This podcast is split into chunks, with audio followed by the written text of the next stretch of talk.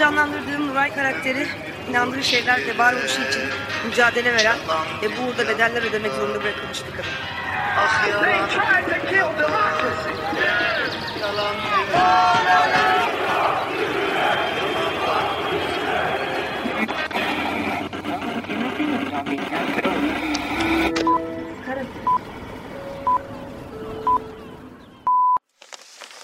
Geçen yılın ardında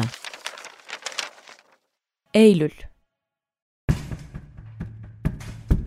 Dünya Eylül ayının başlarında İsrail'de yaşayan Eritreli göçmenlerin Eritre'deki baskıcı yönetimi protesto etmek için düzenlediği mitingde çıkan olaylara İsrail polisi gerçek mermilerle saldırdı. Eritreliler İsrail yönetimi tarafından mülteci olarak tanınmadıkları gibi İsrailli aşırı sağcıların da uzun zamandır hedefindeydiler. Toplu taşıma araçlarında ve sokakta hakarete ve saldırılara uğruyorlardı.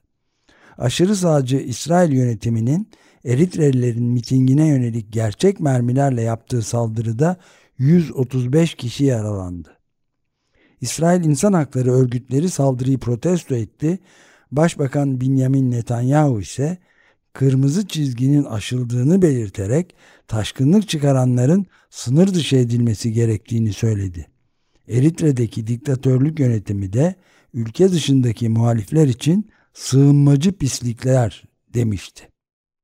İsrail bu olayın ardından Ürdün sınırına duvar örme, yasa dışı göçmenlerin çalışma izinlerini iptal etme ve yasa dışı yollarla ülkeye giren göçmenler için bir hapishane açma kararı aldı. Bu ırkçı uygulamalara itiraz eden muhalefet ise Netanyahu hükümetinin Eritre'deki diktatörlüğe silah verirken İsrail'deki Eritrelilere ateş açtığını söyledi. Eylül'ün ilk haftasının sonunda Fas'ta 6,8 büyüklüğünde bir deprem meydana geldi. 3000 kadar insanın ve belirlenemeyen sayıda hayvanın hayatını kaybettiği depremde 60 bin bina yıkıldı. Nüfusun üçte ikisine tekabül eden 2,8 milyon kişi depremden etkilendi. Karabağ'a yönelik Azerbaycan ablukasının 9. ayında Rusya ile arasındaki gerilim giderek yükselen Ermenistan, Amerika Birleşik Devletleri ile ortak askeri tatbikatlar gerçekleştirdi. Başkent Erivan yakınlarında Zar ve Armavir Eğitim Merkezi üstündeki Ortak Kartal Eagle Partner 2023 tatbikatına 85 Amerikalı ve 175 Ermeni askeri katıldı. Bu küçük çaplı tatbikat 9 gün sürdü ve Rusya'nın çok sert tepki vermesine yol açtı. Tatbikattan sadece birkaç gün sonra Azerbaycan Karabağ bölgesine geniş çaplı bir saldırı başlattı. Karabağ kendi iç meselesi olarak ilan eden Azerbaycan, bölgede bulunan silahlı Ermeni direniş gruplarına yönelik terör operasyonu tırnak içinde başlattığını duyurdu. Karabağ İnsan Hakları Ofisi Azerbaycan saldırısında can kaybı sayısını 200, yaralı sayısını 400 olarak açıkladı. Ölenlerin onun sivildi. Sivil kayıplar arasında 5 de çocuk vardı. Sonraki günlerde binlerce aracın benzin aldığı bir petrol deposunda yaşanan patlama sonucu da 170 sivil öldü, yüzlerce kişi yaralandı. İlginç bir şekilde olayın nasıl gerçekleştiğine dair hiç kimse hiçbir açıklama yapmadı. Bu sırada Azerbaycan yönetimi operasyonda tırnak içerisinde 192 askerinin öldüğünü açıkladı.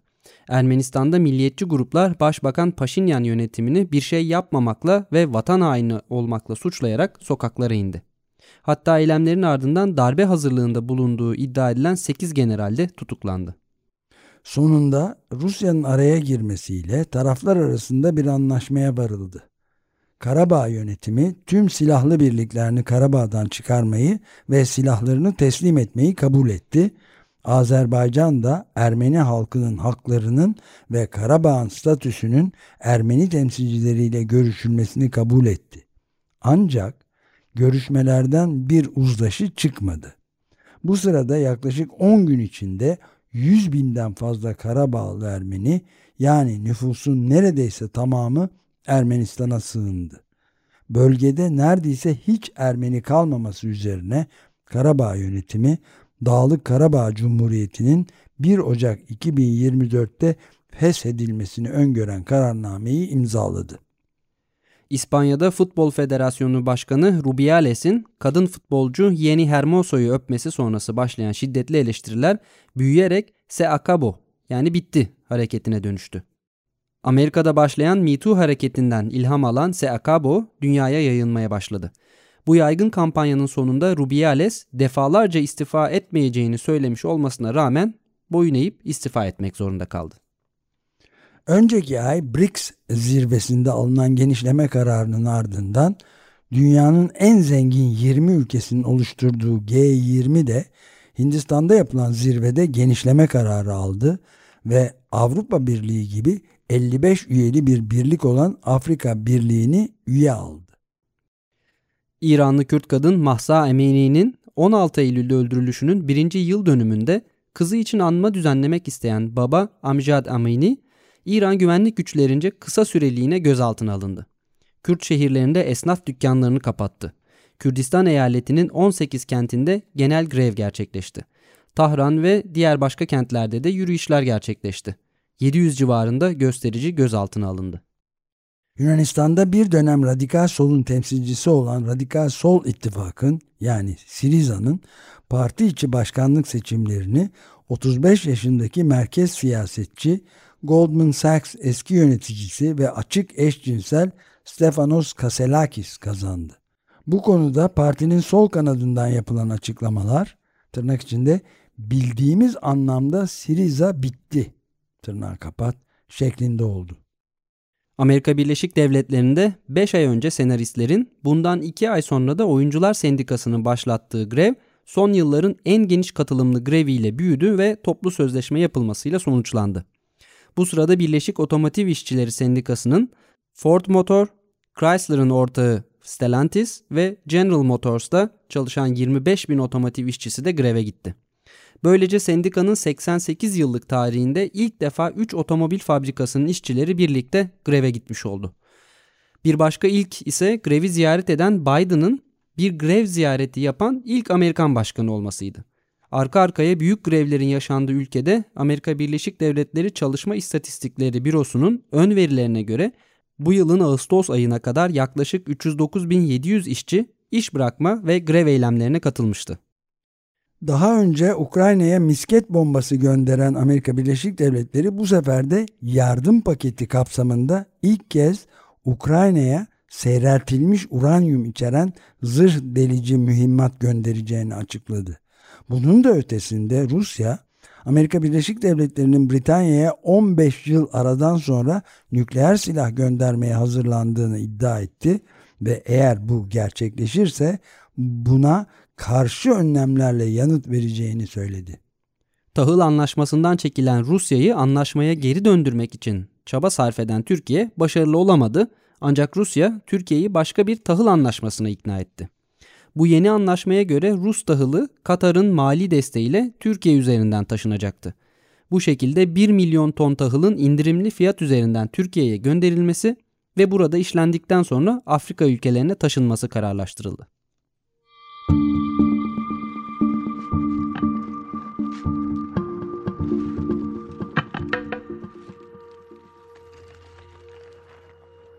Türkiye A milli kadın voleybol takımı Dünya Ligi şampiyonluğunun ardından Avrupa şampiyonluğunu da kazandı. Final maçında Sırbistan'ı 3-2 mağlup eden kadın voleybolcular başarılarına bir yenisini daha eklemiş oldular. Aşırı sağcı basında Ebrar Karakurt'a cinsel tercihinden ve sosyal medya paylaşımlarından ötürü maç öncesinde yaygın bir nefret söyleminde bulunulmuştu. Buna rağmen Voleybol Federasyonu ve takım arkadaşları kendisine sahip çıktı ve kadınlar şampiyonluk kupasına ulaştı.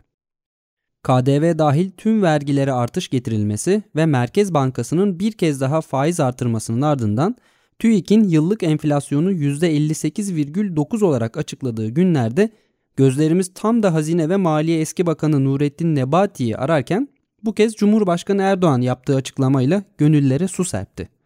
Erdoğan etiketlerde yüksek fiyatlandırma yapıldığını söyleyerek sorun ekonomik değil psikolojik dedi. Daha da tuhafı bu açıklamanın hemen ertesi günü hükümet orta vadeli programını açıkladı. Buna göre hükümet 2023 yılı sonunda enflasyonu %65 olarak öngörüyordu. Yani ortada pek de psikolojik bir sorun varmış gibi durmuyordu.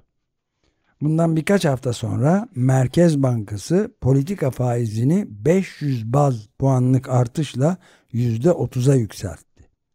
Cumhuriyet Halk Partisi Diyarbakır Milletvekili Sezgin Tanrıkulu TV100'de yayınlanan bir programa bağlanarak kamuoyunda uzun süre tartışılacak şu sözleri söyledi.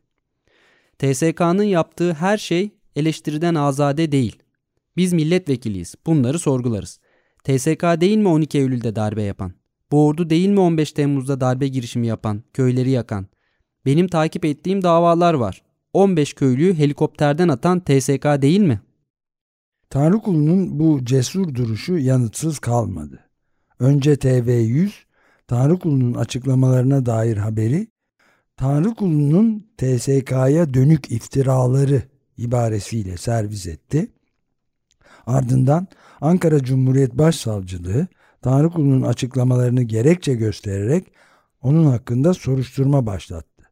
Sonra kendi partisi Cumhuriyet Halk Partisi de parti sözcüsü Faik Öztrak Diyarbakır Milletvekili Sezgin Tanrıkulu'nun milletimizin göz bebeği Türk Silahlı Kuvvetlerini töhmet altında bırakan ifadeleri kabul edilemez dedi. Kılıçdaroğlu da TSK bizim göz bebeğimizdir açıklamasında bulundu. İktidar çevreleri ağır sözler söylerken Cumhurbaşkanı Erdoğan da TSK için dünyanın en şerefli, en mert ordusu diyerek düşmanlarının bile mertliğinden övgüyle söz ettiği Türk Silahlı Kuvvetlerimize yapılan bu namertçe hakaret, iftiralar cezasız kalmayacaktır, dedi. Erdoğan daha sonra da Tanrı kulu için sözde milletvekili, dedi. Tanrıkulu için sosyal medyada Sezgin Tanrıkulu yalnız değildir etiketiyle başlayan dayanışma kampanyasına çok sayıda yazar, gazeteci, siyasetçi ve aktivist desteklerini açıkladı. Ardından 53 kurum ortak bir bildiriyle Sezgin Tanrıkulu'na destek verdi. Sivas'ta 2 Temmuz 1993'te Madımak Oteli'nin yakılarak 33 aydın ve sanatçıyla iki otel görevlisinin katledilmesiyle ilgili 3 firari sanığın yargılandığı dava zaman aşımından düşürüldü. Davayı adliyede takip edenler kararı oturma eylemiyle protesto etti. Çok sayıda kurum ve kişi karara karşı açıklamalar yaptı. Ankara 1. Ağır Ceza Mahkemesi 1993 ila 1996 arasında 18 kişinin öldürülmesine ilişkin faili meçhul davasında verdiği beraat kararının gerekçesini açıkladı. Daha önce verdiği beraat kararı istinaf mahkemesi tarafından bozulan mahkeme yeniden verdiği beraat kararında tamamen sanıkların beyanlarına dayandırdı. Mahkeme dosyadaki ses kayıtlarını tırnak içerisinde hukuka aykırı olarak nitelendirdi. JITEM'ci sanık Ayhan Çarkı'nın itiraflarını ise sanık beyanları ile çeliştiği için çelişkili buldu. Böylece bu davada zaman aşımı sürecine girmiş oldu. Deprem bölgesindeki sorunlar etkisini bölgede yaşamakta olan insanlar üzerinde devam ettirirken bölgede yapılan özel bir araştırma asbestin yaşam alanlarına yayıldığını ve Antakya'daki tehlikenin görmezden gelinemeyecek boyutta olduğunu ortaya çıkardı. Çevre Mühendisleri Odası İstanbul Şubesi'nden uzman bir ekiple bölgeden örnekler toplayarak Türk Akreditasyon Kurumu'na kısaltılmışı TÜRKAK kayıtlı bir laboratuvarda ilgili standartlara uygun olarak asbest analizi yaptırıldı. Sonuçlar Hatay'da asbestin toprak yüzeyine, bitkilere ve yaşam alanlarına bulaştığını, rüzgar ve araçlar vasıtasıyla Antep çarşısına kadar taşınabildiğini gösteriyordu. Laboratuvar sonuçlarına göre alınan 45 numunenin 16'sında asbest tespit edilmişti. Yaşam alanlarından, floradan, toprak yüzeyinden, araç yüzeyinde biriken tozlardan ve izolasyon malzemelerinden alınan numunelerde asbest bulunmuştu. Milli Eğitim Bakanlığı'nın 12. sınıflarda okuttuğu Çağdaş Türk ve Dünya Tarihi kitabının 2023 yılı baskısında Gezi direnişi bir kez daha dış güçlere bağlandı. Kitapta Gezi direnişi çok sayıda proje ile ülkenin birlik ve bütünlüğüne karşı yapılmış eylemler olarak nitelendirildi. Necla Demirci'nin Kanun Hükmü adlı belgeseli 60. Antalya Altın Portakal Film Festivali'nin ulusal belgesel yarışma seçkisinden çıkarıldı. Gerekçe olarak devam eden yargı süreci tırnak içinde dense de belgeselde yer alan kişilerin ve yönetmenin devam eden böyle bir yargı süreci bulunmuyordu. Festivalin sansür uyguladığı tartışması çok sayıda sinemacının protesto etmesine neden oldu ve festivalin 20 jüri üyesi festivalden çekildiklerini ilan etti. Ardından da 28 filmin yapımcı ve yönetmenleri festivalden çekilme kararı aldı. Bu protestolardan birkaç gün sonra festival yönetimi Kanun Hükmü adlı belgesel filmde yer alan kişi ile ilgili yargılama sürecinin devam etmediği belgelendiği için filmin yarışma seçkisine geri alınmasına karar verildiğini açıkladı.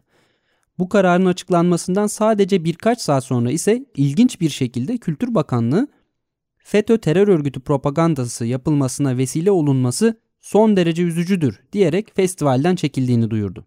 Ardından festival sponsorları Türk Hava Yolları ve Corendon Airlines da bakanlıkla beraber sponsorluktan çekildiğini duyurdu. Aynı günün akşamında festival yönetmeni Boyacıoğlu bir kez daha açıklama yaparak kendisi ve ekibinin can güvenliği ile ilgili tehditler aldığını söyleyerek filmin seçkiden tekrar çıkarılması kararı aldıklarını açıkladı. En son bütün bu süreçte sessiz kalan Antalya Büyükşehir Belediye Başkanı Muhittin Böcek 60. Altın Portakal Film Festivali'nin iptal edildiğini duyurdu. Ancak bu açıklamadan iki gün sonra yine Muhittin Böcek 60. Altın Portakal'ı Cumhuriyet'in 100. yılında şartlar ne olursa olsun hiçbir bakanlıktan bir kuruş istemeden Antalya Büyükşehir Belediye Başkanı Muhittin Böcek olarak yapacağım diyerek baş döndürücü hızla gelişen olaylara bir yeni halka daha ekledi. Ancak festival gerçekleştirilmedi. Yargıtay 3. Ceza Dairesi 8 sanıklı Gezi Parkı davasında Osman Kavala'ya verilen ağırlaştırılmış müebbet hapis ile Türkiye İşçi Partisi'nden milletvekili seçilen Can Atalay, Tayfun Kahraman, Mine Özer'den ve Çiğdem Mater Utku'ya verilen 18'er yıl hapis cezalarını onadı. Ali Hakan Altınay, Yiğit Ekmekçi ve Ayşe Mücella Yapıcı hakkında verilen 18'er yıl hapis cezaları ise Yargıtay 3. Ceza Dairesi tarafından bozuldu. Daire, mahkumiyet hükümlerini bozduğu sanıklar Yapıcı ile Altınay'ın adli kontrol hükümleri uygulanarak tahliye edilmesine karar verdi. Boğaziçi Üniversitesi'nde 2 Ocak 2021 tarihinde önce Profesör Doktor Melih Bulu'nun ardından da Profesör Doktor Naci İnci'nin Cumhurbaşkanı Recep Tayyip Erdoğan tarafından rektör olarak atanmasıyla başlayan protestolar 30 Eylül'de bininci gününü geride bıraktı. Tırnak içinde bin kere söyledik kabul etmiyoruz. Dövizi taşıyan akademisyenler bir kez daha rektörlüğe sırtını döndü. Akademisyenler üniversitenin kayyumlu bin gününde yaşananları bir kez daha kamuoyuyla paylaştı.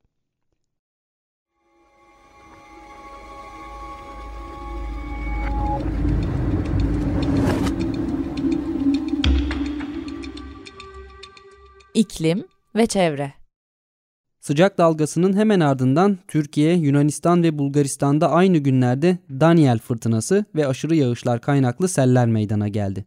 Türkiye'nin daha çok Karadeniz bölgesini etkileyen ilk sellerde iki kişi öldü. Sonraki günlerde Balkanları vuran sellerde İstanbul ve Kırklareli'nde 8 kişi, son 93 yılın en şiddetli yağmur fırtınasını yaşayan ve 3 yıllık yağmur miktarının 2 günde yağdığı Yunanistan'da 17 kişi ve Bulgaristan'da da 4 kişi hayatını kaybetti. Akdeniz'de oluşan Daniel kasırgası hızını artırarak Libya'yı vurdu ve muazzam boyutta yıkıma sebep oldu. Derna kentinde iki baraj yıkıldı ve bölgeyi sular altında bıraktı. Derne kentinin dörtte biri yolları, binaları, köprüleriyle birlikte kelimenin gerçek anlamıyla yok oldu. 4000'den fazla kişinin cesedine ulaşıldı ama bir de bulunamayan ve öldüğü tahmin edilen 10 binin üzerinde insan vardı. 35 bin kişi evlerini kaybetti. Sel sonrası kurtarma operasyonları sırasında da Libya silahlı güçlerine mensup 94 kişinin öldüğü açıklandı. World Weather Attribution örgütü iklim değişikliği olgusunun Eylül ayında Libya'ya bu kadar yoğun bir yağış düşmesi ihtimalini tam 50 kat artırdığını açıkladı. Daniel fırtınasından 3 hafta sonra bu kez de Elias fırtınası Yunanistan'a sağanak yağmur getirdi. Ülkenin orta kesimlerini vuran fırtına nedeniyle liman kenti Volos'ta ve Eğriboz adasında sokakları, evleri ve iş yerlerini su bastı. Brezilya tarihinin en sıcak yazını geçirirken ülkenin güneyini aniden vuran tropikal kasırga sonucu meydana gelen sellerde 36 insan hayatını kaybetti. 67 kasabanın etkilendiği şiddetli fırtına ve sellerde 1650 insan evsiz kaldı. Kanada'daki rekor sayı ve genişlikteki orman yangınları Eylül ayında da devam etti. Daha ayın ilk haftasında bir günde 700'ü kontrol edilememiş durumda olan 1054 yangın yaşanıyordu. Orman yangınlarından çıkan dumanlar Amerika Birleşik Devletleri'nin 10 eyaletinde hava kirliliğine yol açtı. Hindistan'da ise yıldırım rekoru kırıldı. Ülkenin doğusundaki Orissa eyaletine sadece 2 saat içinde yaklaşık 61 bin kere buluttan buluta şimşek çaktı ve toprağa yıldırım düştü. Bu olağanüstü hava olayı sonucu en az 12 kişinin hayatını kaybettiği bildirildi. Kopernikus İklim Değişikliği Servisi de 2023 yazının yani Haziran, Temmuz ve Ağustos aylarının gezegenin kaydedilmiş en sıcak yazı olduğunu açıkladı. 2023 yazında hava sıcaklığı ortalamanın 0,66 derece üzerine çıkarak dünya genelinde 16,77 derece oldu. Birleşmiş Milletler Genel Sekreteri Antonio Guterres bu iki açıklamanın ardından iklim çöküşü başladı dedi. Bütün bu haberlerin hemen ardından da beklendiği üzere Kopernikus İklim Değişikliği Servisi 2023 Eylül ayının kayıtlara geçen en sıcak Eylül ayı olduğunu duyurdu. Kaliforniya eyaleti ExxonMobil, Shell, BP, ConocoPhillips ve Chevron şirketlerine tarihi bir dava açtı. Eyalet bu 5 büyük fosil yakıt şirketini 10 yıllardır fosil yakıtların iklim için oluşturduğu tehdit konusunda 1950'lerden beri yani neredeyse 70 yıldır kamuoyunu yanıltmakla suçladı. Davada petrol şirketlerinin kamu zararı yarattıkları, doğal kaynakları tahrip ettikleri, yanlış reklam vererek ürün sorumluluğu yasalarını ihlal ettikleri iddia edildi. Eyalette iklimle ilgili felaketlerin gelecekte yol açacağı zararların karşılanması için bir azaltma fonu oluşturulması da talep edildi. New York'ta gerçekleşen ve iklim kriziyle mücadelenin konuşulduğu Birleşmiş Milletler Zirvesi'ne günler kala 15-17 Eylül tarihlerinde dünyanın 54 ülkesinde 1 milyon kadar kişi fosil yakıtları terk et sloganıyla iklim grevleri ve kitle gösterileri gerçekleştirdi. Hollanda'daki eylemlerde ilginç anlar yaşandı. Hollanda polisi eylemde konser verecek orkestranın enstrümanlarına el koymakla tehdit edince orkestra üyeleri mimikleriyle çalıyormuş gibi yapıp parçaları ağızlarıyla seslendirdi. New York'ta 600 örgütün çağrısıyla gerçekleşen yürüyüş ve mitinge ise 100 bin kişi katıldı. Mitingde konuşan milletvekili Alexandria Ocasio-Cortez olağanüstü coşkulu bir konuşma yaparak bizi görmezden gelemeyecekleri kadar büyük ve radikal olmalıyız dedi. Birleşmiş Milletler İklim Kararlılık Zirvesi'nin başladığı gün Birleşik Krallık Başbakanı Rishi Sunak daha önce kendi partisinin ilan ettiği Net Sıfır programından ciddi geri adımlar içeren yeni programını açıkladı ve tüm dünyanın tepkisini çekti. Tüm dünya Birleşmiş Milletler Zirvesi'ni konuşurken Cumhurbaşkanı Recep Tayyip Erdoğan New York'taki Türk evinde gazetecilerle yaptığı toplantıda Birleşmiş Milletler'de LGBTİ artı renklerinin kullanılmasından rahatsız olduğunu söyledi. Birleşmiş Milletler'in sürdürülebilir kalkınma hedeflerini simgeleyen 17 rengini gökkuşağı renkleriyle karıştıran Erdoğan, beni en çok rahatsız eden konulardan biri Birleşmiş Milletler Genel Kurulu'na girerken merdivenlerde ve diğer yerlerde LGBT renklerini görmeniz. Burayla ne yapılmak istendiği önem arz ediyor. Şu anda liderlerden bir tanesi LGBT'ci, bir diğer lider LGBT'ye karşı. Böyle bir durum var. Ne yapılmak isteniyor diye sordu. Üstelik LGBT artılar için sapkınlar kelimesini de kullandı. Birleşmiş Milletler Zirvesi sırasında İsrail Başbakanı Netanyahu ile görüşen Erdoğan, İsrail'in doğal gazını Türkiye üzerinden Avrupa'ya satma önerisi de sunarak Birleşmiş Milletler Genel Kurulu sonrası başlayacak iklim zirvesiyle pek de ilgili olmadığını göstermiş oldu. Japon bilim insanları türünün ilk örneği olduğu düşünülen çalışma sonucunda her bir litre bulut suyunda 6,7 ila 13,9 adet mikroplastik bulunduğunu tespit etti. Söz konusu mikroplastiklerin boyutları 7,1 ile 94,6 mikrometre arasında değişiyordu. Bu araştırmadan birkaç hafta sonra yapılan yeni bir araştırmada da Japonya'nın Fuji ve Oyama dağlarının tepelerindeki bulutlarda mikroplastikler tespit edildi. Eylül ayının son haftasında 6 Portekizli gencin Avrupa İnsan Hakları Mahkemesi'nde Türkiye dahil 32 ülkeye açtığı iklim davası duruşmaları başladı. Gençler Paris İklim Anlaşması'nın gereklerine uymayan devletlerin yaşam haklarını ihlal ettiğini söylerlerken devletler savunmalarında ortaklaşarak konunun Avrupa İnsan Hakları Mahkemesi'nin alanına girmediğini söylemekten öteye gidemediler. Türkiye ise daha ilginç bir savunma yaparak davanın açıldığı tarihte yani 2017'de Paris İklim Anlaşması'nı henüz onaylamamış olduğunu, anlaşmayı ancak 2021'de onayladığı için dava kapsamına girmediğini belirtti.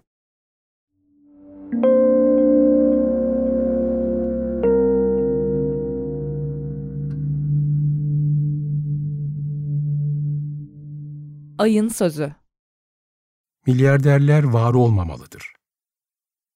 Amerika'nın en zengin %10'luk kesiminin gezegeni ısıtan kirliliğin neredeyse yarısından sorumlu olduğunu belirten Scientist Rebellion aktivistleri, süpermarket zinciri Walmart'ın varisi Nancy Walton Laurie'ye ait bir süper yata biyolojik olarak parçalanabilen boya atarak pankart açtı. Biyanet